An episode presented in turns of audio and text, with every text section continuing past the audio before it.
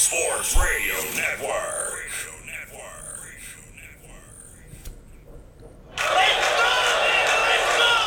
Broadcasting from coast to coast. City to city, coast to coast. It's time for the Ryan Hickey Show on the Worldwide Sports Radio Network. If it's happening in sports, it's being talked about right here. And here's your host, Ryan Hickey. Good Thursday morning. Welcome on in to the Ryan Hickey Show. Where else? Right here on the Worldwide Sports Radio Network. We are back, baby. I'm not dead. It was a very hectic and crazy July last few weeks here.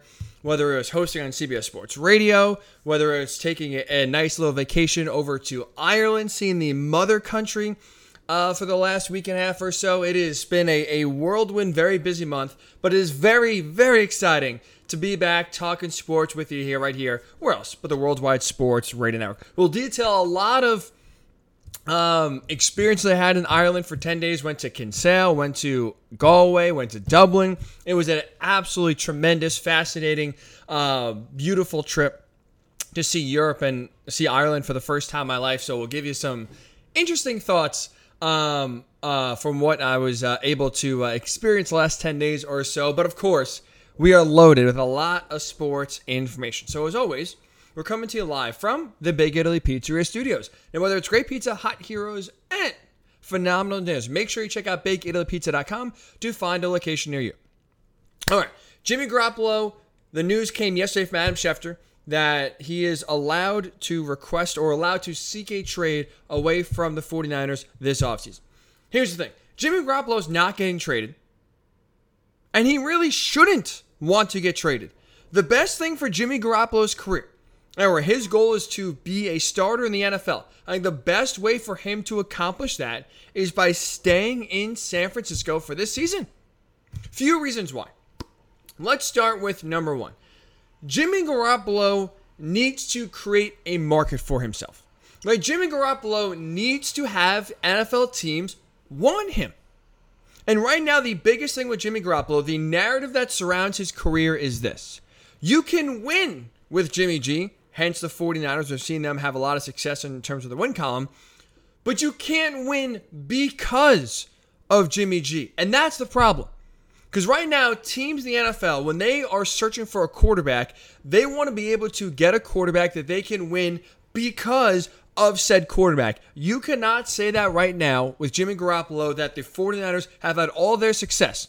Whether it's going to the Super Bowl back in 2019 or whether it's going to the NFC title game this past year, you cannot say that success was primarily because of number 10 in the uh, in San Francisco. So teams don't want a quarterback that is kind of along for the ride. That's what Jimmy G has been. Fair or not, Jimmy G has been along for the ride more times than not in San Francisco. So you think, well, now the question is, how can Jimmy G get teams interested and force teams to want him? Well, I think the best way for that is by staying in San Francisco, and here's why. If he stays in San Francisco, he's obviously going to be the backup to Trey Lance. This is Trey Lance's team whether Jimmy G, uh, Jimmy G is there or not. This now is the future for number five. So if you stay in San Francisco for your G, I like to call him G for short, Jimmy G. You back up Trey Lance. What if Trey Lance gets hurt? What if Trey Lance struggles? I'm a believer in Trey Lance. I think he's going to be a very good quarterback in the NFL. But the one thing we can all agree on, whether you're a believer or not, is that we truly have no idea what this guy's going to be. We've seen him play one game in two years at North Dakota State. He didn't play, you know, he played two games last year, one okay start, one pretty uh, concerning start with San Francisco last year. So there's a very small sample size of what Trey Lance can be and what he has learned so far and how his growth has been in the NFL. So this is to me a top five roster in the NFL the 49ers have outside of quarterback. Running back, offensive line, receiver, defense, this to me is a top five roster in the NFL. So expectations, even with, we'll call him a rookie quarterback, even though I know he was there last year, are significant. Right? This is the highest expectations a first time starting quarterback will have in a long time. Even Patrick Mahomes, no one really knew when he was starting for the Chiefs back in 2018 what he could become. So there weren't high expectations for a Chiefs team that, even though it's a new quarterback, did you know make the playoffs with Alex Smith the year before. So if if Trey Lance struggles, where year one is up and down, and this team is in a weak NFC, still somehow in the playoff picture. Does anyone is anyone going to really truly sit here and say, "Ah, oh, no way, Kyle Shanahan is going to make a move"? No way, Kyle Shanahan is not going to say, "You know what? Screw the future. We are worried about only the present right now, and Jimmy G gives us the best chance to make the playoffs, and we're going to go for the playoffs this season." Like, even though I'm a Trey Lance believer, I could see absolutely a situation where Trey Lance is up and down. It's a little bit of a rocky start, very inconsistent, more bad than good. But the 49ers are still in the playoff spot because the NFC is so weak. I could see Kyle Shanahan making a move. And if you're Jimmy Garoppolo, how you have the rest of the NFL want you is by kind of playing the hero role. Coming in, if Trey Lance is struggling, end of the season, to save the day and get the 49ers to the playoffs. The narrative right now about Jimmy G is that even though he has had, again, two NFC title game appearances and a Super Bowl appearance, he could win with Jimmy G, not because of Jimmy G. If he comes in for a struggling or injured Trey Lance and saves the day, gets this team to the playoffs, I think he does at least flip that narrative for a few teams, enough for them to garner some interest and say, you know what? 2023, yeah, we feel good about Jimmy G being our starting quarterback. So I think the only way for Jimmy G to have teams want him is by flipping the narrative, and the only way to do that is by coming in to be the hero and save the season. I think for me, the only way you are truly portrayed as a hero is if you stay in San Francisco and get the 49ers to the playoffs if Trey Lance struggles. I know it's a big if, I know it's a big risk. Trey Lance could come in and kill it, but I don't think you're going anywhere else and playing that hero role in the NFL this season. That's one reason why I think Jimmy G should stay in San Francisco. Another reason, there's really no one that wants him.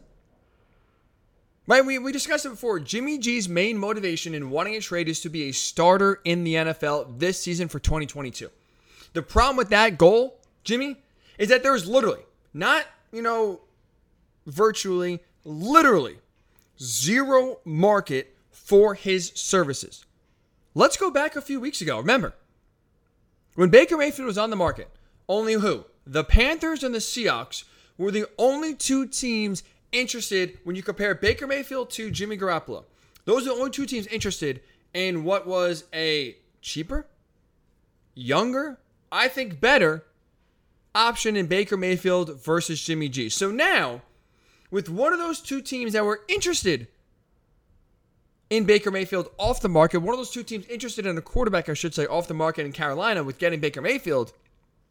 You're truly telling me there's going to be a more robust market. There's going to be more interested, uh, more interest for Jimmy G's services when he is older, more expensive, and more banged up than Baker Mayfield was. So if you have two teams interested in a younger, better version than Baker Mayfield, how are you going to tell me? How are you going to sell me there's going to be more teams interested in a more expensive, older, and more injury prone quarterback in Jimmy Garoppolo. It's not going to happen.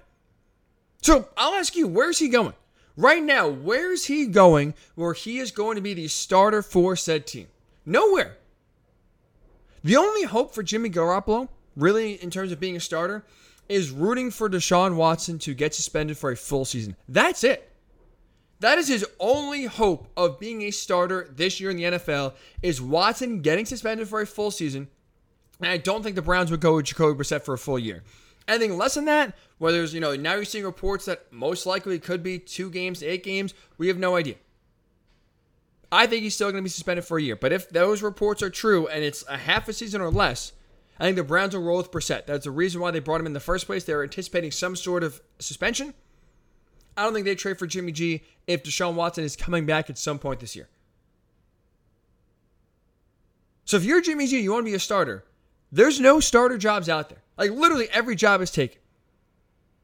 So barring an unforeseen injury to some starting quarterback, which I know that's always said but rarely happens, there's just no room at the end for Jimmy G. So you can want to trade, you could try to seek a trade. I don't think your trade is coming. I don't think a trade is coming. So I, that's why I think sticking in San Francisco for one more year, then becoming a free agent after this season, It's not the worst thing in the world for Jimmy G, in part because there's nowhere else for him to go. So there's no market for Jimmy G. I think the best way for him to create a market is for, to force teams to want him. I think for me, the best way to force teams to want him is by coming in late in the year being a hero and kind of saving the 49ers season. Which I think those are the reasons why Jimmy G should stay in San Francisco. Also, look, how about redemption? Right? We all love a redemption story. And it's no secret that Jimmy G needs to build his stock up as a quarterback. I do think one of the ways you're able to build your stock up is by being a good teammate. And the way to be a good teammate this year is by staying in San Francisco, mentoring Trey Lance, being a good backup, being a good resource, and having those kind of good, you know, good vibes, if you will, that praise from Trey Lance and Kyle Shanahan and John Lynch throughout the year, I think would make teams interested in pursuing a Jimmy G trade. Like, I think if you are able to demonstrate your leadership ability, and that is by taking a back seat, putting the team first, and saying, you know what, Trey, this is your team. I am here to do whatever it takes to make sure you are the most prepared possible each and every week. I think teams will notice that. And I think teams or could sell it to their fans, or I think whether it's a head coach sell it to his GM, GM sell it to the owner. I think teams will be able to sell themselves on signing Jimmy G and have him be the starter next year in 2023 if you see how good of a teammate he is this year. So I know it's small. I know it's you know not one of the big characteristics we look for, right? We look for wins and arm strength and you know passer rating and touchdown passes. I get leadership and being a good teammate is not at the top of a checklist when it comes to finding a franchise quarterback, but it's important. And for Jimmy G, you don't have many options for this season, I think any win you can get is good for your stock moving forward. And I think he can get a big stock up by being a good teammate, putting the team first, and preparing Trey Lance to be the best possible quarterback uh, that he can. Which is another reason why I think sticking in San Francisco is the best thing for Jimmy Garoppolo. And finally, the last and final reason why Jimmy Garoppolo shouldn't want to get traded this offseason there's a backup quarterback renaissance right now in the NFL. Like, if you look at it, the backup quarterback position has been a recent pipeline to starting jobs in the NFL. Look at starters this year who were backups last year. Mitch Trubisky, backup to Josh Allen in Buffalo. There's been rave reviews about Mitch Trubisky uh, last year in Buffalo. They loved him in Buffalo. Guess what? Now he's a starter in Pittsburgh. Jameis Winston, after five years in Tampa Bay, threw 30 interceptions his last year. The only quarterback that's in the 30 for 30 club. Threw 30 interceptions in 2019. He goes to New Orleans, backs up Drew Brees for a year in 2020, then gets that starting job in 2021, now back in New Orleans for a second time in 2022. Marcus Mariota, backup quarterback for uh, Derek Carr in Las Vegas, was praised did some nice things in the in the wildcat formation, if you will, when he's put on the field. And guess what? I know that the Falcons are tanking. You can talk about that all you want. He is the Falcons starting quarterback in 2022. Ryan Tannehill traded from Miami to the to be the backup in Tennessee to Marcus Mariota back in 2019. Mariota struggles halfway through the year. He's benched. Ryan Tannehill comes in, doesn't look back, holds the job. So we have seen now a recent trend where quarterbacks who are backups are getting more looks and more opportunities to be the starter. Used to be once you're the backup, you're stuck there forever. It's one of those things where you're a starter and you're a starter, or you're a backup and you're kind of never going to shed that backup tag no matter where you go and you're going to bounce around the league. We have seen a recent pipeline of quarterbacks be backups in the NFL that either start a year later on that same team or go elsewhere and start for someone else. Trubisky, Jameis, Mariota, Tannehill I think Jimmy G could do the same thing. I think he could be the latest version of being a backup at San Francisco in 2022 and getting that starting opportunity somewhere else in 2023. So when you add it all up, when you look at Jimmy Garoppolo's situation right now in San Francisco, he should not want to trade out of San Fran. He should want to stay there and be, I think for me, the best avenue, the best path the best path for Jimmy Garoppolo to be a starter in 2023 is this. Is by sticking in San Francisco, being the backup, being a good teammate to Trey Lance. Possibly if Trey Lance falters or struggles, swooping in and being the hero to save the 49er season. There's no real market for him anywhere. So it's not like teams are banging down the door to get Jimmy G. There's been a recent backup pipeline from backup quarterback to NFL quarter uh, to starting quarterback in the NFL. And I think demonstrating about being a good teammate will go, you know, make uh, waves and be a really good thing for Jimmy Garoppolo's career. So I'm curious your thoughts here. Worldwide Sports Network on Facebook. You could tweet me at WWSRN underscore radio or at Ryan Hickey Show on Twitter. Should Jimmy Garoppolo want to stay in San Francisco? Is the best path for Jimmy Garoppolo to becoming a starting quarterback in the NFL again is actually sticking in San Francisco, being a backup for the 49ers and Lance this year?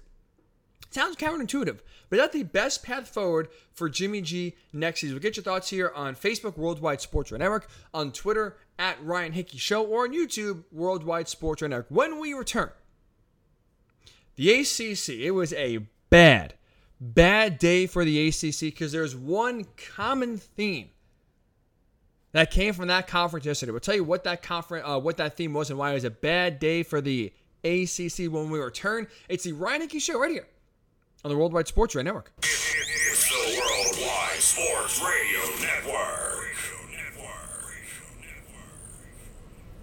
Welcome back to the Ryan Hickey Show, right here on the Worldwide Sports Radio Network. Ryan Hickey with you right here on the Worldwide Sports Radio Network. All right. Yesterday was a very bad day for the ACC conference because there's really one theme that came out of the first uh, day of ACC Media Days, and that is this delusion. That was the theme of the day on Wednesday for the ACC conference coming off the ACC kickoff delusion. We'll start with two clips I want to play here to explain why. Number one, Pitt head coach Pat Narduzzi. He was on yesterday the Bazzi's Black and Gold Banter podcast. Now, he's due to speak at ACC Media Days today. But he's on the podcast yesterday. They were reliving the Peach Bowl loss to Michigan State. Here's Pat Narduzzi discussing Michigan State as an opponent in that Peach Bowl game. Um, you know, that was one of the best Big Big Ten teams last year, then you know, let's go to the Big Ten to win it every year. Okay, so I want to hear about this Big Ten dominance and SEC dominance.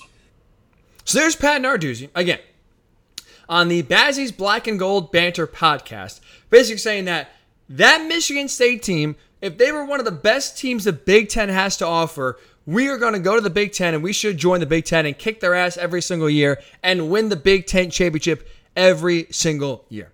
Look, that quote I think to me just encapsulates and truly is an essence of why Pat Narduzzi is by far, by far, the most delusional head coach in college football. And there is a lot of coaches up for that running, right? That's an award that is highly contested. But Pat Narduzzi, congratulations. You, sir, are the most delusional head coach in college football. And you know what really bothers me from that quote? I'll tell you this. What really kind of irks me, because we all know it's complete, uh, complete lunacy to think that way.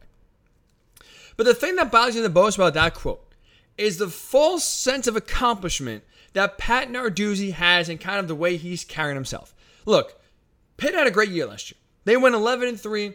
They made a New Year's Six Bowl. You had your quarterback Kenny Pickett become a Heisman finalist last year. It was a banner year for Pitt, one of the best years they've had in two decades. But if you're parading around, bragging about going 11 and 3 after what was six years before that of okay football under Pat Narduzzi at Pitt, I'm sorry, you're a loser.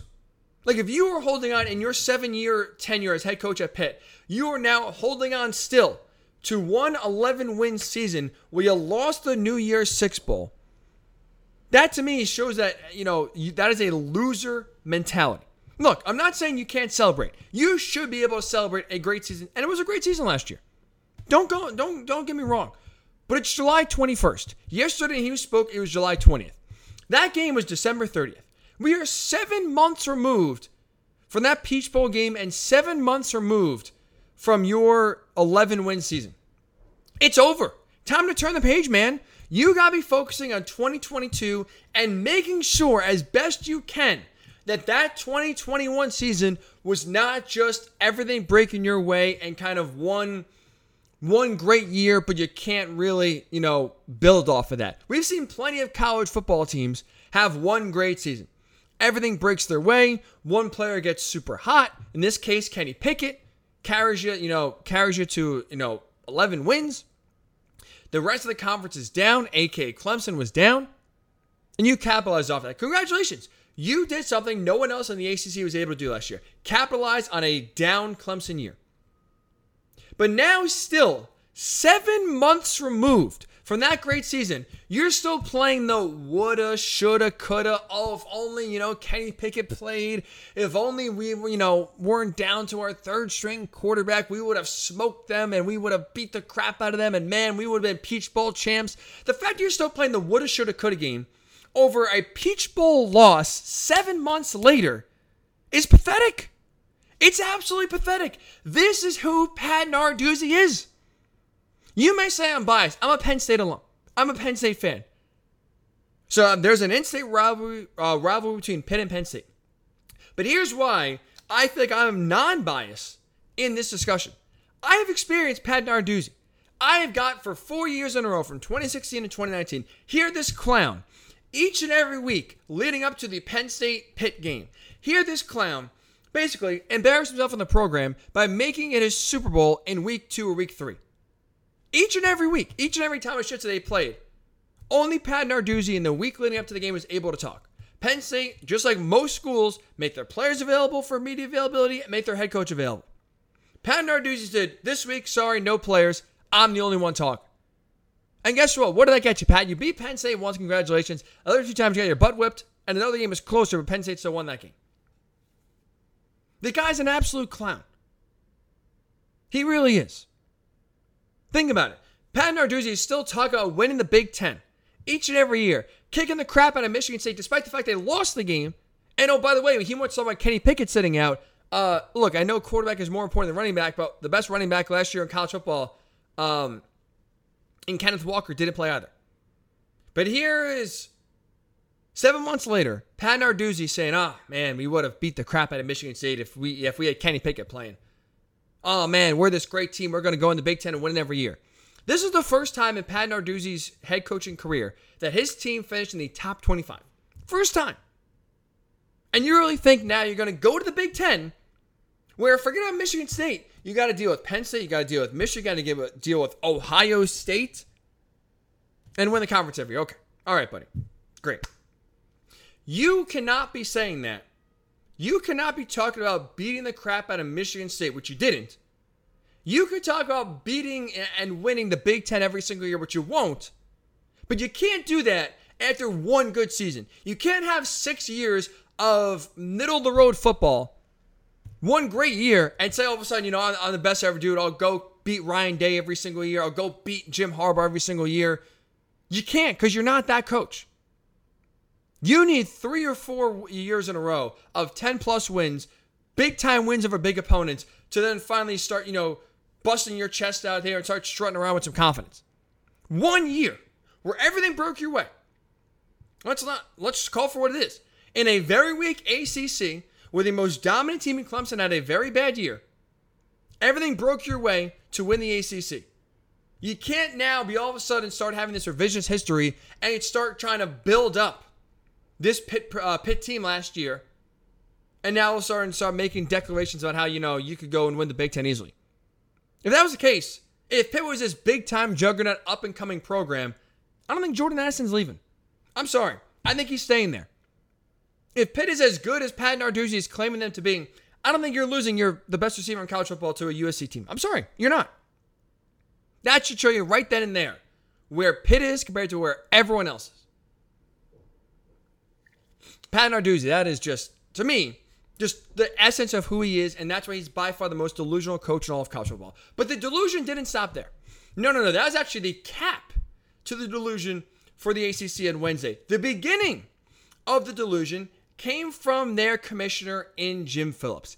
He kicked off ACC Media Days yesterday by making this proclamation, this big, bold statement on where the ACC ranks amongst the Power 5 programs. It remains my belief there is no better conference in the country when you combine our incredible student athletes, world class institutions, broad based sports offerings, and our commitment to maximizing the educational and athletic opportunities for students. Okay, so there you have Jimmy Phillips, and you got clowned for it, rightfully so, for declaring the ACC is the best conference in college football. All right, we can roll our eyes. I, I'm not even going to waste my time in debating why that is a foolish statement. And I get one other thing you're going to say, well, Ryan, what else is he going to say? He's at ACC media days. Right now, everyone in realignment is, you know, everything's kind of crumbling around him. You got to inspire confidence. You got to, of course, be up there and say, we are the best. The ACC, it's us, and then everyone else. I get that. You're not going to go there and say, well, yeah, the Big Ten's way better. The SEC is way better. I mean, hell, maybe the Big 12, they could, you know, soon pass us. I get it. So for Jim Phillips, you have really nothing other to say. But one thing that kind of inspired a thought from Jim Phillips proclaiming the ACC is the best conference uh, in in sports is this. We're not going to waste our time talking about the top. The ACC, though, I think one thing that we should really kind of dig into is this. The ACC is one down Clemson year away from being at the bottom of the Power Five conferences. Like if Clemson, right, they had, we'll say a down year, right, in terms of national title um, relevance, competition. If they continue to lose momentum, if they have another season where they can't figure it out, and Clemson's an eight, nine, even ten win team, but there's really they're nowhere near the college football playoff picture. The ACC as a whole, then, as a conference, they're on the same level as the Pac-12 right now. The ACC is one down year, uh, one down Clemson year away from being right equal with the Pac-12. I mean, no one really is talking about it, but the ACC and the Pac-12 on the field are a hell of a lot closer to each other than really people even notice. And honestly, who nationally, who do you fear, who do you respect outside of Clemson? The answer is no one. What's been the narrative around Clemson since their rise to prominence, really starting, let's say, in 2015 when they had Deshaun Watson and they made it to the national title game and losing to Alabama? From 2015 to 2021, what has been part of the narrative around uh, Clemson football. They're a really good team, and they have zero competition in the AFC. Uh, in the AFC, in the ACC. They have a cakewalk to the college football playoff every single year because that schedule, that conference around them stinks. The ACC is not a very good conference, folks. The ACC is not a deep powerhouse football conference right now in today's day and age. It's not. The only reason the ACC is not bashed the way we bash the Pac 12 each and every year is because of Clemson. Is because Clemson masks the other 13 teams or 14 teams, you count Notre Dame, that are not very good. That stink. When you make the college football playoff every year, you can ride Clemson's momentum and claim it for your own. And if that goes away, that's why if Clemson has another down year, you look at the ACC really quickly, and there's not a lot to be excited about. You quickly realize that conference is exposed for right now being dreadful. There's hope. You hope Mario Cristobal could turn the Miami around, right? Every single year, it's what? Oh, the U is back. The U is back. The U hasn't been back in 20 years. So I'm sorry. I'm a believer in Cristobal. I think he's the right fit for that program. But I've gotten to a point with Miami like I'm at right now with Texas. I am done buying in the hype. I am done believing in them. I got to see it first. So right now, Cristobal has his work cut out for him. I'm not declaring Miami back any which way until they actually are back and win big time games and not just have one year of 11 wins. We're talking about sustained dominance. They've not done that in two decades. Florida State, right now, can't get out of their own way. Mike Norvell is the latest head coach that's not getting the most out of, out of the Seminoles team. So there's some powerful brands in the ACC some bigger names in that conference than the Pac 12. But on the play, performance wise, wins and losses, they are one Clemson down year away from being on the same and equal footing. There's no depth in the ACC. It's Clemson and everyone else. The Pac 12, they're relying mostly on Oregon. Utah's been kind of carrying the banner for the last few years. Otherwise, it's been a lot of teams in the middle beating each other up. That is exactly what the ACC is. If you look at the ACC, if we take away Clemson, right, you look at the rest of the conference overall.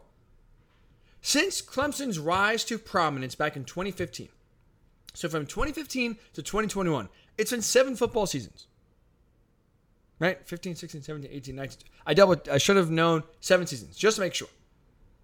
16 teams, not including Clemson, have finished the season at the end of the year in the top 25. That's an average of two teams. So, on average, two ACC teams outside of Clemson are finishing in the final rankings in the top 25 each and every year. If you look at the Pac 12, the Pac 12, the beleaguered league, the one that gets bashed, the, the pinata, if you will, for the rest of the conferences in the Power 5, they've had, in that same span, 18 teams finish in the top 25 at the end of the year. So basically, they have been the same. The Pac 12 and the ACC have been one in the same. The only difference is Clemson's dominance has masked the other awful play from around the ACC. So let's not forget. Forget about being at the top of the Power Five.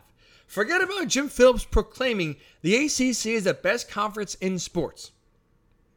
The ACC this year is one down Clemson season away from being at the bottom of the barrel in the Power Five. No one really talks about it. No one really recognizes it. We give Clemson their, their due, and deservedly so. The rest of the conference has sucked. No better way to say it. They have sucked. And if we're to get on the Pac 12 for kind of being a mess and having all these teams on similar ground and no one really kind of having national dominance, we got to do the same exact thing then for the Pac 12.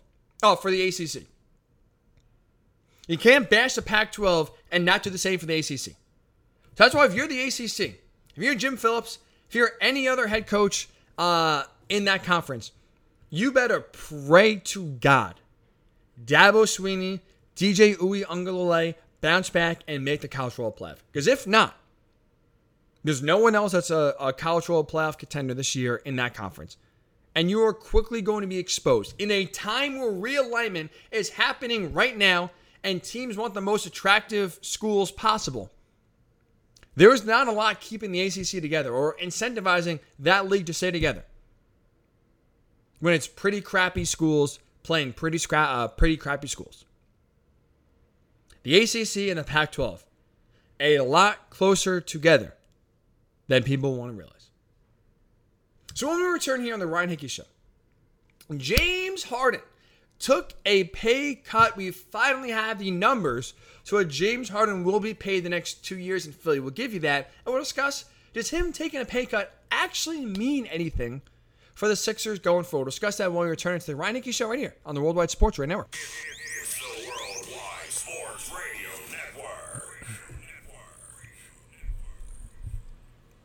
Welcome back to the Ryan Hickey Show, right here on the Worldwide Sports Radio Network.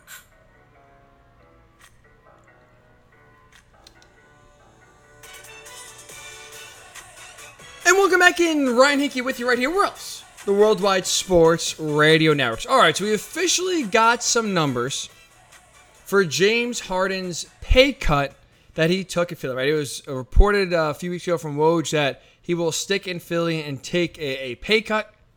And now we know just about $16 million over two years. Uh, James Harden will get paid. He'll get $33 million this season, which is less than the $47 million play option he had and could have exercised to get himself, you know, what is that, $14 million extra this season, which basically took what is a $14 million pay cut this year to allow the Sixers to to add a few other pieces around the team and make the overall team better. Now, I think there's a, a, a positive and a negative when it comes to this James Harden contract. Let's start with the positive. I got to give him some credit. To James Harden's credit, he put his money where his mouth is in terms of talking about his commitment to winning. Right? He's talked about trying to win a championship. He's talked about now, you know, worrying less about his numbers and worrying more about getting a ring getting that title. To his credit, he finally put those words into actions by taking less money in order to free up more flexibility for the Sixers to add players. They're able to sign PJ Tucker to a contract in part for the money that James Harden forfeited. So, at least from a tangible perspective, we have finally seen James Harden actually truly committed to winning a championship. Now, with that said, but the good part out of the way, I don't think it really matters much for the Sixers championship hopes this upcoming season. They're not winning a title whether James Harden is getting $47 million or $33 million if he is still their second best player on the team, which he is. Because guess what? Even with that pay cut, even with his quote unquote commitment to winning, it's not going to change his play on the court. And specifically, it's not going to change his play in the postseason where they really need him. Unless Tyrese Maxey takes a massive leap here um, this season and truly becomes, without a doubt, the second best player on the Sixers, the go to, and James Harden can kind of fall back to that role he had with the Nets, where he was more a facilitator for KD and Kyrie, where that was truly where he was at his best. The Sixers can't win a title when James Harden is still your second best player and you still need reliable scoring from the beard. I'm sorry, just right now, his play is nowhere near championship caliber. His shot has fallen off. He becomes way more inefficient, especially the last year, uh, even the last half a year in Philly. He's too slow. He's a defensive liability. The rules have been changed by the NBA to limit his flopping and cut down on his free throw attempts. So everything he used to do really well at an insanely high level his handles, his footwork, his step back, his shooting, his ability to draw fouls they all have been reduced either by rules or by his body declining. So you can't tell me, you can't sell me that James Harden being the second best player on the Sixers, even though he's getting a pay cut, even though he is now, at least for the first time, showing he is quote unquote committed to winning, you can't sell me that this is still a championship team in Philly. Yes, with that pay cut, you're able to sign PJ Tucker. Yes, you're able to add Danuel House as well to add some much needed depth, especially uh, on the wing perimeter. But is PJ Tucker, is House taking you really to that next level? Is James Harden unlocking a part of his game that we haven't seen in the last few years? The answer is no. No. So Philly is no different today than where they were at the end of the year when James Harden's future is up in the air. Him taking $14 million less, well, it does allow Philly to add a few extra players on the roster, doesn't allow Philly to address their biggest need, which is someone reliable behind Embiid. That is what this team has desperately needed. That is what they've been missing, and that's what they've been searching for. Ben Simmons didn't work out. To me, James Harden is not the answer either. Philly, their biggest need So, to get from where they are right now, which is a playoff team, to get to a championship team, they need that second piece. They need that 1A to Embiid to be able, if he's hurt, which he's been every single year for the most part, if he is getting double and triple teamed, which he does in the playoffs routinely, they need someone else to take the pressure off of him and to carry the team when Embiid is struggling and or hurt. And right now, they still to this day do not have that player on their roster. And with that still massive hole there, I can't sit here and say I believe in Philly. No, I can't, and I won't. Six, uh, the Celtics still a way better team. Bucks still a way better team. Philly has a lot of work to do still to get to a championship level capacity. And James Harden taking a pay cut. Well, again, admiral for James Harden. And finally, for the first time in his career, I think actually making a tangible um, difference and finally putting his words to action saying he wants to win a title. I commend him for that. It's a lot easier said than done saying I want to win a championship. Taking a pay cut at least one area to show that. But still, the facts are the facts. James Harden is not getting any better. Taking less money does not mean he's going to get better overnight. He's not getting any younger. He's not getting any faster. He's not getting any healthier. And those problems in the playoffs still linger and still persist. Sure, he had one really nice game in game three or four, I believe it was, against the Heat, where he scored 30 points. Great game. What did he do right after that? Nothing. Disappeared. Stunk. That's not changing. That who that is truly who James Harden is. And don't see that changing anytime soon. So even though he's taking a pay cut, I don't really see the Sixers any differently today than they did at the end of the season. They, to me, are still a playoff team. That's it. You can win an opening round, not much more than that.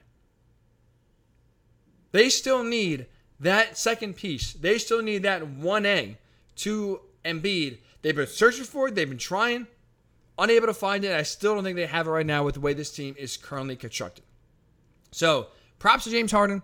Don't think it changes much. Uh, changes much when it comes to championship expectations for the Sixers this season. So I'm curious your thoughts here. Are you a believer in James Harden? Is him taking a pay cut, putting his money where his mouth is, enough for you to believe this is a different James Harden and this is a James Harden you can believe come playoff time will come through and will help elevate Philly? Are the Sixers a championship contender next year in your mind? Love to hear your thoughts. Facebook Worldwide Sports Right Network. You can tweet me at Ryan Hickey Show. That's Ryan Hickey Show on Twitter or on YouTube. We're there at Worldwide Sports Radio Network. So last 10 days, I was in Ireland. Part of the reason why we had no Ryan Hickey Show last week was across the pond at the motherland visiting for the first time, at least where my dad's uh, side of the family, where uh, our nationality, where our Irish roots come from, and it was amazing. If you've never been, I could not suggest it more. The place is clearly extremely green because all it does is rain all year round, but it was beautiful. The town of Galway was amazing. We got to Kinsale, a small little town uh, on the southwest side uh, of the country. Absolutely beautiful. Dublin was very cool as well, although Dublin is very Dublin felt a lot like New York City. Um, so that was definitely a little less ideal than I was hoping for because you go, you know, you want to experience culture. And I thought we got that in the first two cities with some cool Irish bands, with some, you know, beautiful architecture with everything there from the 1600s and the 1500s. You see some of the castles that are still enacted. We did the Blarney Stone, of course, had to kiss the stone for good luck. But the castles are, are beautiful it's amazing how that was one of the things that struck me is that because obviously people lived in Ireland and Europe way longer than they lived in America, the castles that were built in, you know, the 1100s and the 1200s and the 1300s that are still standing this day, the architecture, the attention to detail, it's impressive. It's mind blowing how you're able to enact such high castles with such little technology. Like the margin for error is so thin when you're working just with, you know, pen and paper, if you will, and trying to scratch out stone from, you know, grinding one stone against another. It was impressive. It was amazing. It was breathtaking. The one thing that I thought was very ironic, though, was that you go to Dublin and you think, or you go to Ireland, I should say, in general, you think, you know what? We're going to experience a lot of Irish culture. Every single bar is not going to be like a bar you go to here in the States because they'll play Irish music. And one very small town outside of Galway in Doolin had a, a very nice, you know, traditional Irish band where they had, you know, fiddle, they had a drum, they had some Irish bagpipes, you know, they had what you would think when you would picture Irish music being. Most of the live bands on the bars we went to, they were American. Like, like they were from Ireland, but they were playing all Irish music. There was one bar we went to where they played We Didn't Start the Fire by Billy Joel. They played We're the Kids of America and they started by coming on stage saying, We are a band where if you heard the song, we probably won't play it. We go deep tracks only. Then they started with Fleetwood Mac Dreams. So it's very funny that, you know, at least of the a lot of the Irish bands that or a lot of the live music we saw, they played a lot of country roads. They love Garth Brooks and they love American music. Britney Spears was played on, on the radio stations a ton. So it was on the radio when we are driving in the car, where there's at bars listening to live bands. American music is everywhere. And I'll be honest, I didn't expect that whatsoever. It was going to be Irish music from the day we get there to the day we leave, traditional Irish music, traditional Irish instruments. And that was actually more in the minority than it was in the majority. That was something definitely not expecting, but still a lot of fun, tremendous trip. Again, could not recommend it more. Check out Ireland if you have not been there. When we return here on the Ryan Hickey Show, Jimmy G yesterday was granted access by the 49ers to seek out a trade. What team? There's one specific team that I think should absolutely make the call to acquire Jimmy G. I'll tell you who that team is when we return us into Ryan Hickey right here on the Worldwide Sports Radio Network. It's the Worldwide Sports Radio Network. Welcome back to the Ryan Hickey Show, right here on the Worldwide Sports Radio Network. All right, we are finally back here. I apologize for the technical difficulties going on this morning. I don't know if it's the rust, not doing the show in a few weeks, and all of a sudden the computer forgets to do the show. I don't know if it's the heat. It's to be in the 90s today in New York City, which personally I love. The hotter the better. I'm a summer guy myself, so crank it on up. Almost a combination of both, but at least right now we are back on the air with you right here, and thank you for bearing with us as we push through some of these uh, technical difficulties for at least another hour until 11 a.m. Eastern. But all right, Jimmy G, let's talk about his future. Right, he was allowed by the 49ers yesterday to seek a trade uh, to try to try to uh, f- try to find a trade partner. The market is very, very thin for Jimmy G. I think there's one team though that makes the most sense that should call the 49ers and orchestrate a trade for Garoppolo. It's the Saints. The New Orleans Saints absolutely should be the one team. I think it's the only team that it makes the most sense for Jimmy Garoppolo uh, to get traded to. Because let me let me say this right. Look at the Saints this year. They have Alvin Kamara. Michael Thomas is back. You hope healthy. You hope motivated. You add Chris Olave. You have a really good offensive line, a really good defense as well, and a very weak NFC conference where you have the Rams, you have the Bucs, you have the Packers, and really it's kind of a crapshoot and wide open after that. So this is a team that has playoff expectations, has a playoff caliber roster. If you're a Saints fan, let me ask you this. Are you really feeling confident with Jameis Winston as your starting quarterback this year, especially when there's no Sean Payton? I know Pete Carmichael is back, right? He is the same offense coordinator this year than you know he was with Jameis last year. But without Sean Payton, they are kind of orchestrating the offense, scripting plays, scripting formations, scripting game plans around Jameis Winston's strengths.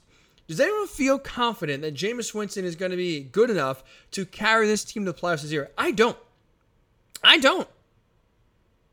Last year, I think we saw Jameis Winston, although it was 14 touchdowns, three picks in seven games, right? He did a, an adequate job, and he definitely cut down on his biggest weakness, which was turnovers.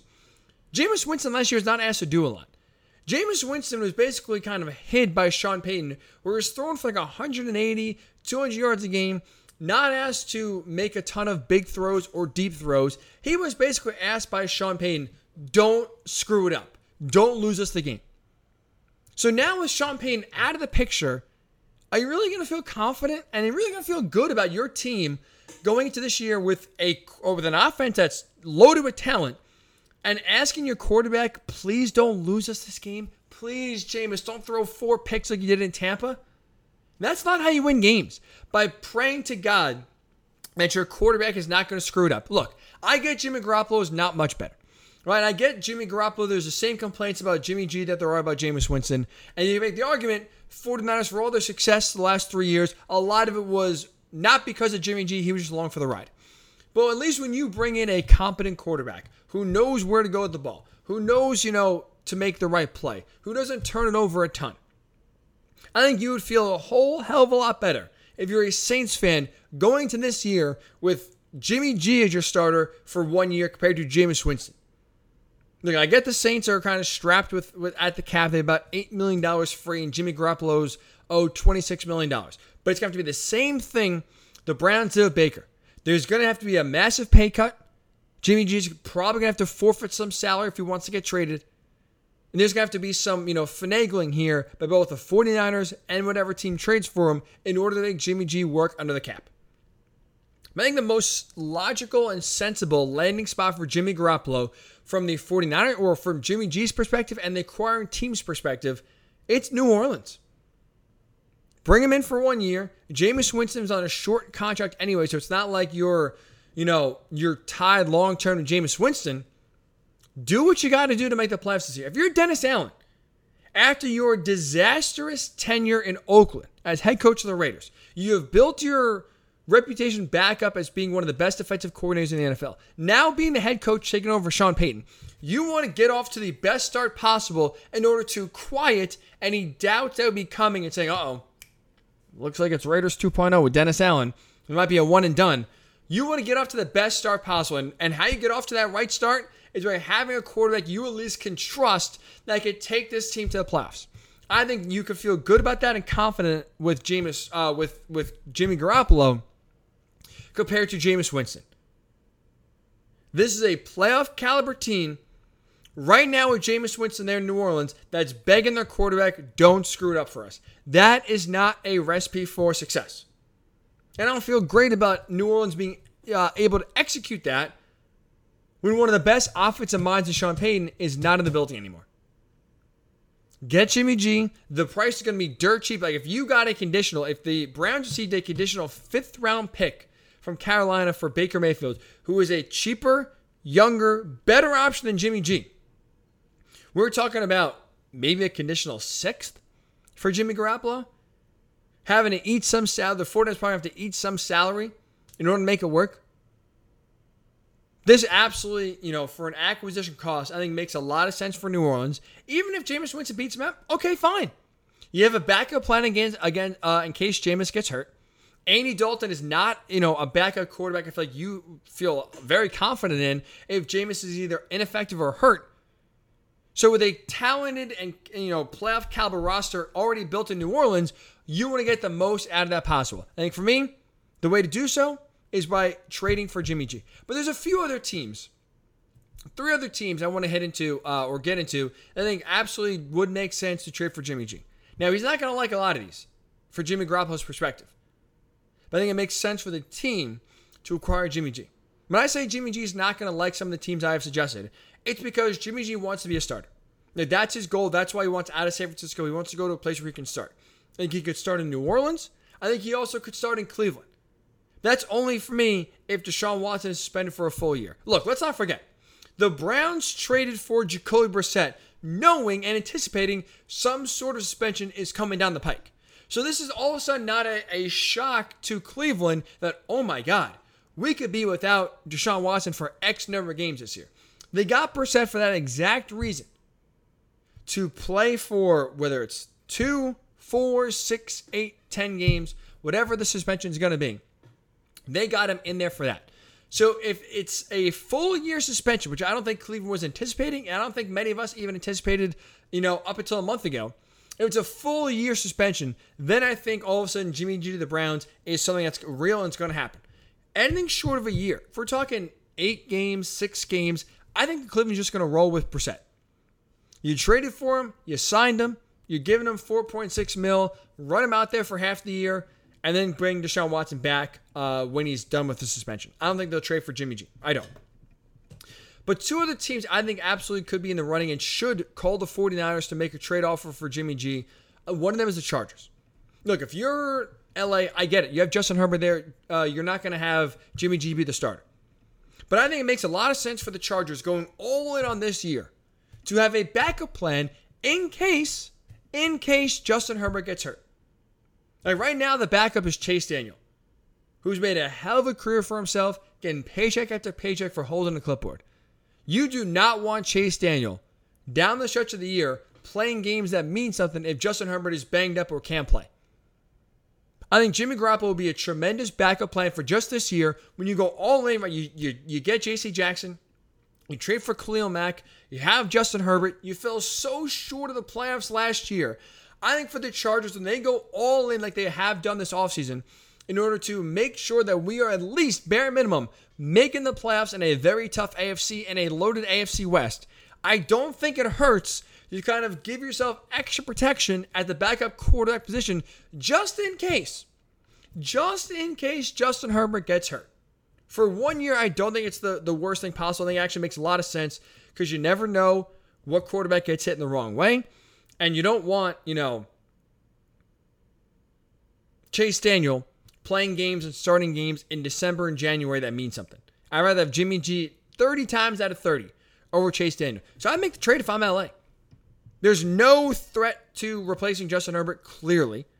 Again, I told you Jimmy G wouldn't like this destination, but let's not forget Jimmy G does not have a no trade clause. So the 49ers, in fear, if they wanted to, could trade Jimmy G to the highest bidder possible. If that's LA, so be it. See you later, Jimmy. You're going to be a backup for 2022. I think that's a, a move that would make a lot of sense for the Chargers and bringing in Justin, uh, bringing in Jimmy G, just in case, just in case, tragedy strikes and Herbert gets hurt and has to miss one game or the rest of the season. In that same vein, going in, I think the Bills should also make a call to Jimmy G and the 49ers. Again, back up Josh Allen. I know you have Case Keenum there, you just traded for him before, but would you rather have, in case Josh Allen gets hurt, Case Keenum or Jimmy G? Jimmy G has at least gotten to the playoffs. You feel a whole hell of a lot better as Jimmy G uh, with Jimmy G as a backup than I think you would Case Keenum. So again, if you're Buffalo, will you go all in this year? This is supposed to be the year.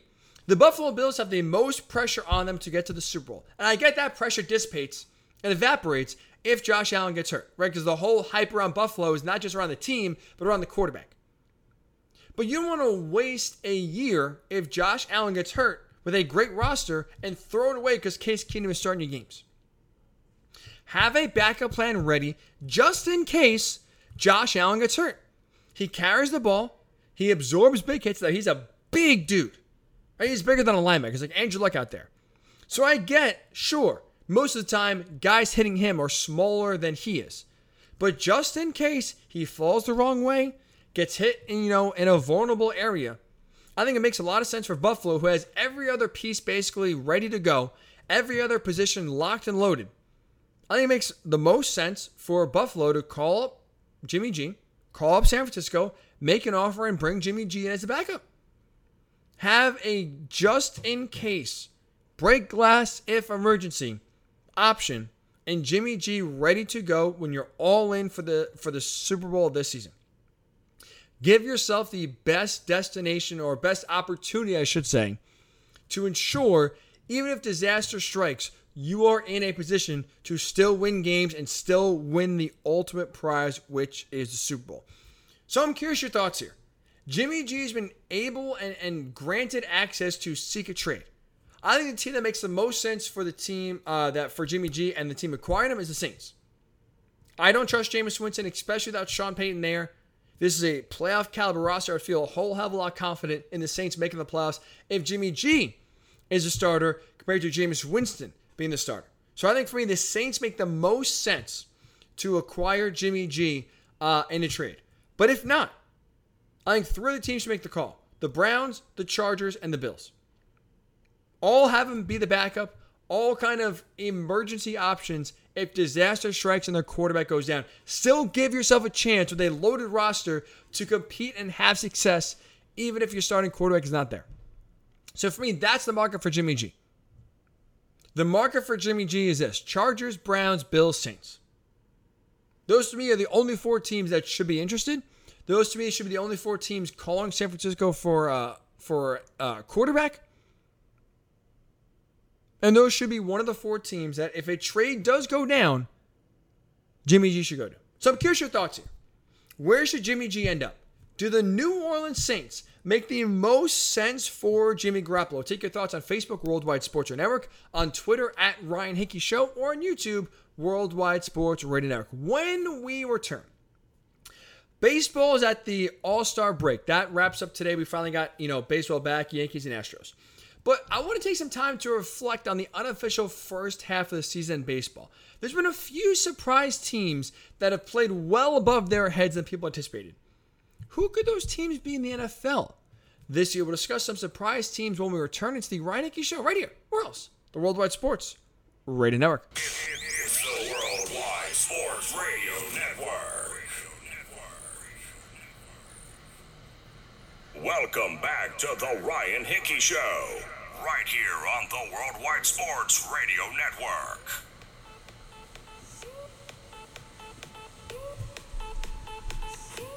And welcome back in. Ryan Hickey Show with you right here on the Worldwide Sports Radio Network. All right. So baseball's at its unofficial halfway point, right at the All Star break. And when you look back so far at the first half, there's been a few surprise teams that I think really kind of caught people off guard. At least I'll talk for me personally. Like I'll be honest, I didn't see the Mariners being as good as they have been so far. They're 51 and 42 on right now a red hot 14 game winning streak in baseball, and they hold a wild card spot. So right now, halfway through, they're a playoff team. The Baltimore Orioles, at 46 and 46, not only are have already surpassed any sort of expectation this season, they also uh, either at 500 or above 500 this late in the year for the first time since 2017. So two teams halfway through the year that have I think surprised te- uh, people and surprised more and then been better than we anticipate. So when you look at now that surprising success in baseball, and look forward to football. Let's start projecting. Who can be the Baltimore Orioles of the NFL? Who can be the Seattle Mariners of the NFL? I think there's two teams that will be a lot better than we anticipate this upcoming season the Jaguars and the Lions. Excuse me. Let's start with Jacksonville. They were 3 and 14 last season. I think it's realistic. And I think it's going to happen. They are going to get 7 to 8 wins this year. I think this is a team that's going to be hovering and flirting with 500 all season long. Baker's season for is Doug Pederson. The competency, just that simple fact, the professionalism, the competency Doug Pederson is going to bring to Jacksonville, I think will dramatically change this team. Even though roster wise, there wasn't a lot of improvement. But just subbing out Urban Meyer, subbing out, you know, the eh, embarrassing, embarrassing coaching performance he put on last year through 14 games. You bring in Doug Pederson, a consummate pro who knows how to win. This to me is a guy who just by his presence alone is going to make this team a whole hell of a lot better than what we saw last year where they were a three-win team. Look, Pederson has had experience going into a messy situation and coming out on the other side successful. Even though roster-wise and, and record-wise, Chip Kelly's Eagles tenure was a success, right? That team was still in turmoil. There's a lot of chaos going on in the front office and with the roster. Doug Pederson went into Philly, brought stability, brought offensive innovation that Chip Kelly claimed to bring but really couldn't bring to fruition, and he developed the actual talent there. And year two on the job, as we know, he wins the Super Bowl. So I get, yes, in Jacksonville, that roster you got to work with now compared to what he took over in Philly. It's night and day. Philly's roster, when Doug Pederson took over in 2016, was way better, way more talented than what he's taken over in Jacksonville right now. But because he's able to develop talent, because Doug Peterson simply is not named Urban Meyer, I think that sheer presence alone is going to make this team a lot more competitive and a lot more better, even or a lot better, a lot more better. Listen to me, not even being able to talk. It's vacation, folks. I'm sorry. First time in a week and a half we're doing a show here, working out the kinks. I apologize for that. We're, we're going to clean it up for sure, but I apologize for some of the errors that are uh, flying out here. But just the fact that the Urban Meyer's not around, I think it's going to make this team a lot better than what they were. And that's why I think it's a seven or eight win team. And I'll say this I am very bullish, very excited about Trevor Lawrence here in year number two. If you look at last year, I think a lot of circumstances went against Trevor Lawrence, and it's really almost unfair to the point where I throw out basically everything I saw last year. Look, I'm a Colts fan. So in theory, I should want the Jaguars to be bad and root for their demise. I just don't see it happening. Maybe I'm still scarred from week 18 in Jacksonville where Trevor Lawrence and that offense tore up the Colts defense and Carson Wentz absolutely folded uh, in that game and the Colts lost out on the playoffs. But what I saw in that game, when Trevor Lawrence had time to throw, when he finally, for the first time in his NFL career, looked comfortable, this guy's a good quarterback. He makes good throws, he finds the open receiver, and he gets the offense moving. Last year, he was forced to basically be the adult in the room. As a rookie quarterback in the NFL, he was asked to be more of a leader and more mature than his own head coach. Think about that.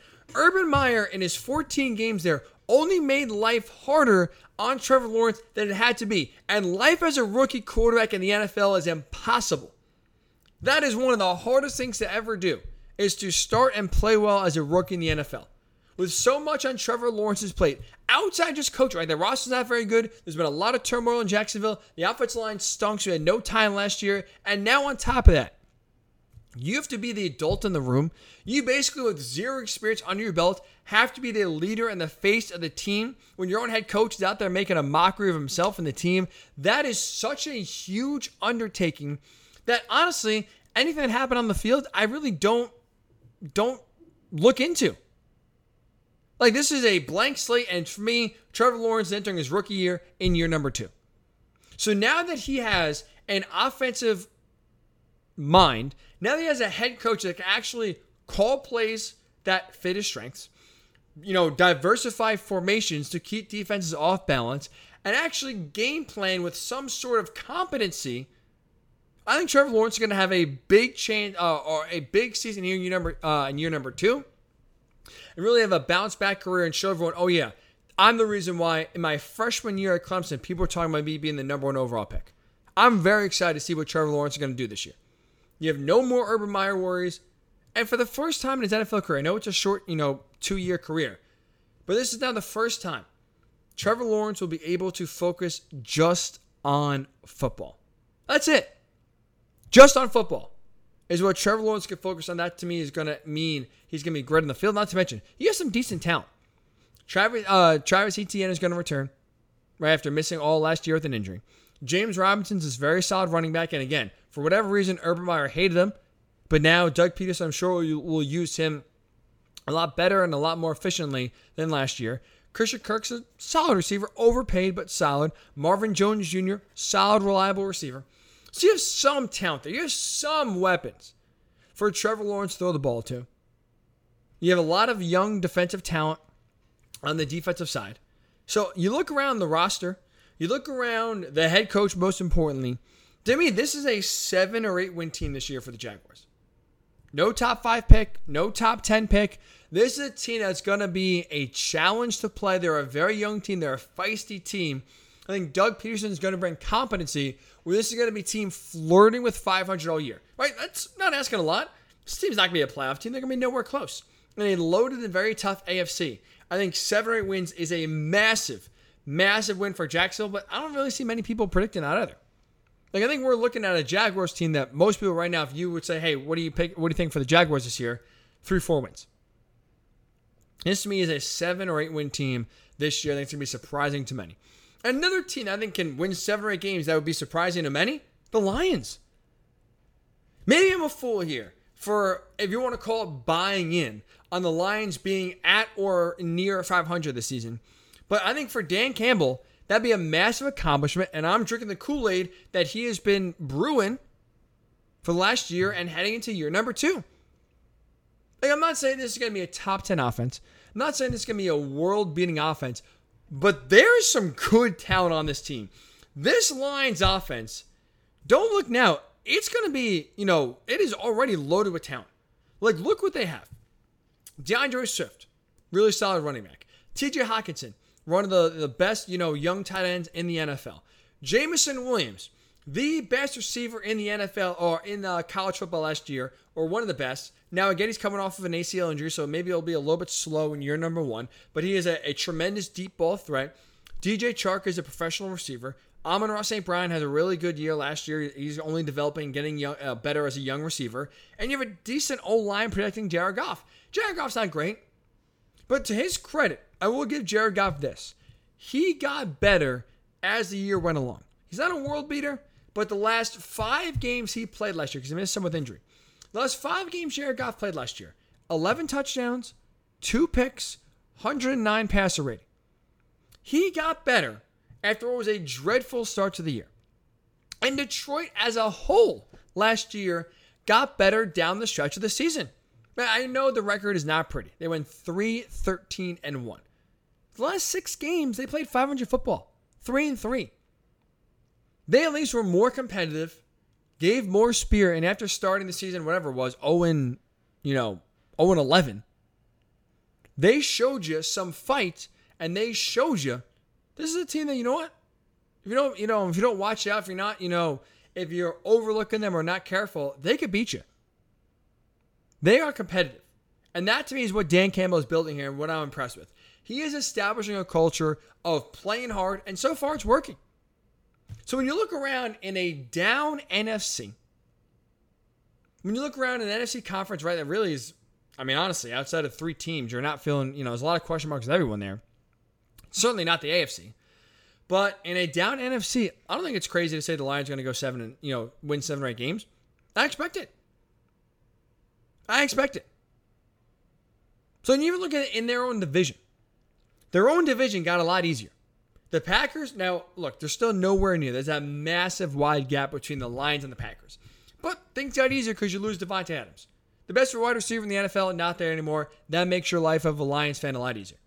The Vikings, look, that was a team where I know you lost both games to Minnesota last year, or uh, I should say, excuse me, you split.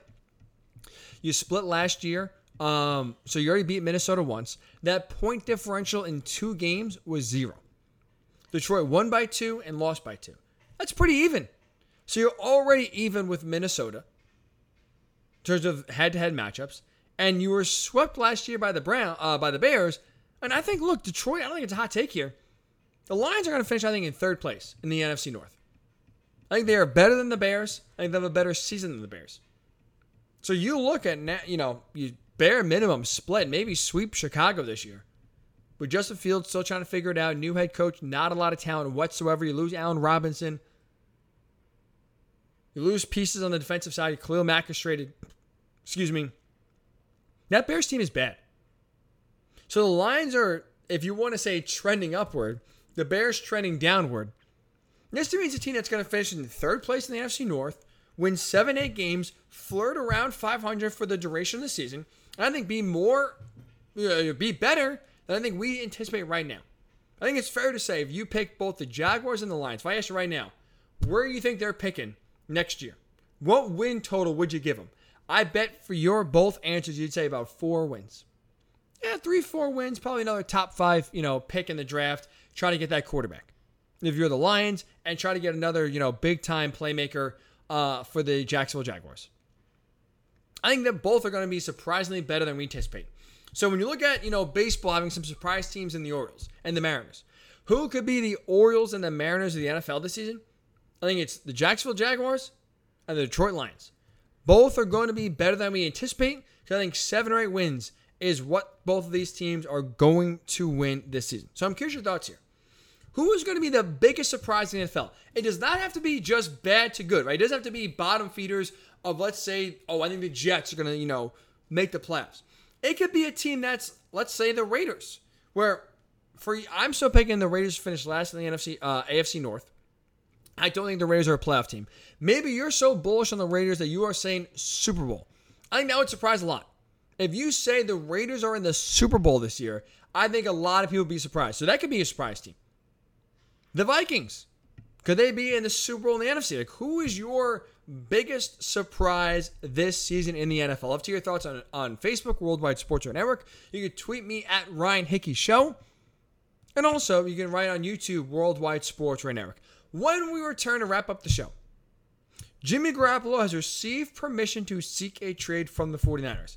Is he best served staying in San Francisco this year? We'll discuss that when we return to the Ryan Hickey Show on the Worldwide Sports Radio Network.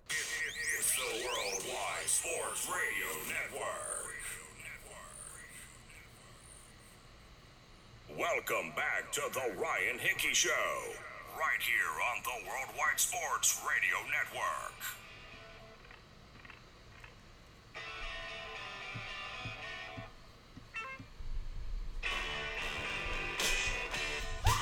Ryan Hickey Show back with you here on the Worldwide Sports Radio Network. This is the perfect rejoin here by the Clash. Should I stay or should I go? They were asking the question, and I'm asking the question to Jimmy Garoppolo. Should you stay or should you go? Even though Jimmy Garoppolo was granted permission yesterday by the 49ers to seek a trade and try to find a, a landing spot for him to go become a starter this year, I don't think Jimmy Garoppolo is going to be traded. And I don't think Jimmy Garoppolo should want to get traded this season. I think the best thing for his career, right? And we know Jimmy Garoppolo's goal, he wants to be a starter in the NFL. Think the best pass, uh, the best path for him to becoming a starter again in the NFL is actually by staying in San Francisco this season.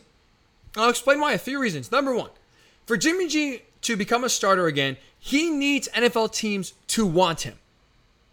And here's the biggest thing with Jimmy Garoppolo. No team really wants him right now because of the fact that, yes, you can win with Jimmy G, but you can't win because of Jimmy G. NFL teams, when they are looking for quarterbacks, they want to trade a guy, sign a guy, draft a guy that they can win games because of, not in spite of. Jimmy G, for his 49ers careers, for the most part, has been along for the ride, right? He's had moments, he's had games, he's had flashes. But for the most part, there's a reason why a guy who went to a Super Bowl three years ago and who has been to two NFC title games in that same three year period, there's a reason why he's on the trading block. There's a reason why the 49ers traded three first round picks to move up and draft a project in Trey Lance. They knew we can only get so high with Jimmy G. There's a ceiling, and we want to get to the next level, and we cannot do that with Jimmy Garoppolo as our quarterback. So Jimmy Garoppolo needs to show the other 31 teams, or needs to force the other 31 teams to want him. And the best way you do that is by staying in San Francisco this year, backing up Trey Lance, and hoping an opportunity arises where he can step in and be the hero. If Trey Lance gets hurt early in the year, midway through the year, late, late, uh, late in the year, Jimmy Garoppolo has the ability to step in and save the 49ers season. If Trey Lance struggles, if he is inconsistent, up and down, and the 49ers are in jeopardy of missing the playoffs, call me crazy. I think uh, Kyle Shanahan, if Jimmy Garoppolo is on the roster, I think Kyle Shanahan would make a move. I think he would put Jimmy Garoppolo in to try to worry about making the playoffs now and worry about, you know, Trey Lance's development later. I mean, we already saw him bench Trey Lance for a year. So even though you traded three first round picks to draft Trey Lance, there's no urgency for the 49ers to put Trey Lance on the field. So they benched him for one season already. I don't think it's crazy to say that if we're sitting here and I don't know, week 13 or week 14, and the 49ers are at seven and, you know, seven and seven, six and seven, I think it's crazy to say that Kyle Shanahan would pull the cord for this season, play Jimmy Garoppolo to in order to try to make the playoffs and worry about just this season first in a weak NF, uh, weak NFC conference. So Jimmy Garoppolo has the opportunity to become the savior, to save the 49er season and being viewed as the hero. All of a sudden, I think would make more teams inclined to trade or sign for Jimmy G next year. More importantly, signing to be a free agent. You need to have teams want you. For me, the only way that Jimmy G is going to kind of change their narrative around his career about winning with Jimmy G, not because of Jimmy G. And the way you kind of flip that narrative is by being that hero, being coming in and saving the 49er season if Trey Lance gets hurt or is ineffective. Now, if Trey Lance is great, okay, that's a risky run, and you're going to be holding the clipboard the rest of the year. Then you're going to be a free agent, and you're going to basically be in the same place then that you are right now. I think there's only one team where he can come in and be that savior kind of role. It's in San Francisco. That's why I think staying in San Francisco is the best move for Jimmy G in that case. Also, there's no market for Jimmy G. There is literally zero market right now for Jimmy G's services. So even though he's received permission to seek a trade, who's trading for him? Like if you look at it a few weeks ago, Baker Mayfield was on the market, right? If you compare Baker Mayfield to Jimmy Garoppolo, Baker Mayfield is a younger, cheaper, I think better option than Jimmy G. But even though Baker had that going for him, there was only two teams interested in Baker Mayfield the Panthers and the Seahawks. Right now, the Panthers obviously now are out of the Jimmy G running because they got Baker Mayfield. The Seahawks are in division with San Francisco. I don't think you're going to be trading him to Seattle. So, what teams, if they were not interested in, in Baker Mayfield, are now going to be interested, excuse me, in an older, more expensive, banged up quarterback in Jimmy Garoppolo. I don't see a market. Where's he going? You tell me right now. Where is he going that he is going to be a starter in the NFL? Right now, this season, there's no landing spot. The only hope Jimmy G has of being a starter week one this year is if Deshaun Watson is suspended for a full season. A full season. I think anything less, the Browns will roll Jacoby Brissett. Remember, when they traded for Brissett, they anticipated a Deshaun Watson suspension coming down. They knew that was more likely than not, and that's why they went out and got Brissett because they feel comfortable he could fill in for two, four, six, eight, ten games. So for Deshaun Watson, there's rumors and reports now that maybe the suspension won't be as severe as we thought. I still think it's going to be a full season. I do. If it's not, if Sue L. Robinson, the, the judge presiding over this case, decides, you know what, I'm going to give Deshaun Watson eight games six games, 10 games. I think the Browns roll with Jacoby Brissett. I don't think they trade for Jimmy G. They roll with Brissett, and then when Watson is done with the suspension, he obviously comes in and plays. If he's suspended for a full season, that's where I don't think the Browns were anticipating that long of a suspension coming, and that's where I think the Browns would make a trade for for Jimmy G. So if you're Jimmy G, the only hope you have right now of being a starter in the NFL this season, outside of you know an unforeseen injury, which I feel like we always talk about that happening more often than it actually does. The only hope you have to be a starter this year is Deshaun Watson being suspended for an entire season. Otherwise, there's no place for Jimmy G. So you know what? You're comfortable with the system in San Francisco. You know the players. I think it just makes sense for you to stay in San Francisco, then be a free agent next year and go pick your destination. Doesn't make sense to leave San Francisco to go be a backup somewhere else if you're Jimmy G. Also, I think another reason why it makes sense for Garoppolo to stay in San Francisco, redemption. We all love redemption stories. One of the ways Jimmy G can redeem himself is by building his stock back up. And I think one of the ways you do that is by being a good teammate. Maybe it sounds trivial in your mind. Maybe it frankly sounds dumb that no team would, would care about this. I think NFL teams would care about this. If Jimmy Garoppolo stays in San Francisco, backs up Trey Lance, and is a good backup, you know, he mentors Trey Lance, you know, helps him out, answers questions, is truly committed to making Trey Lance the most prepared and best quarterback he could be every single week, I think teams would notice that. I think teams would recognize his leadership ability. And it's easier to sell if you're a GM, your head coach. It's easier to sell a coach to your GM or your fan base or your owner that, hey, we're bringing in a guy in Jimmy G who's a really good leader and a really good teammate. It sounds dumb. It sounds very small. But for Jimmy Garoppolo right now, there's not a lot for you to prove. We know who you are as a quarterback. There's not a lot of you know places for you to go to somehow turn your career around and be better than we we think. One of the areas I think that Jimmy G can really bolster his stock is by showing he is committed to winning and committed to being a good teammate, even if that means taking a seat or taking a step back, handing over the reins to a young, inexperienced quarterback on a team that you took to the NFC title game last year. I think teams would notice that. I think Kyle Shanahan would praise him publicly all the time. John Lynch would praise him publicly all the time.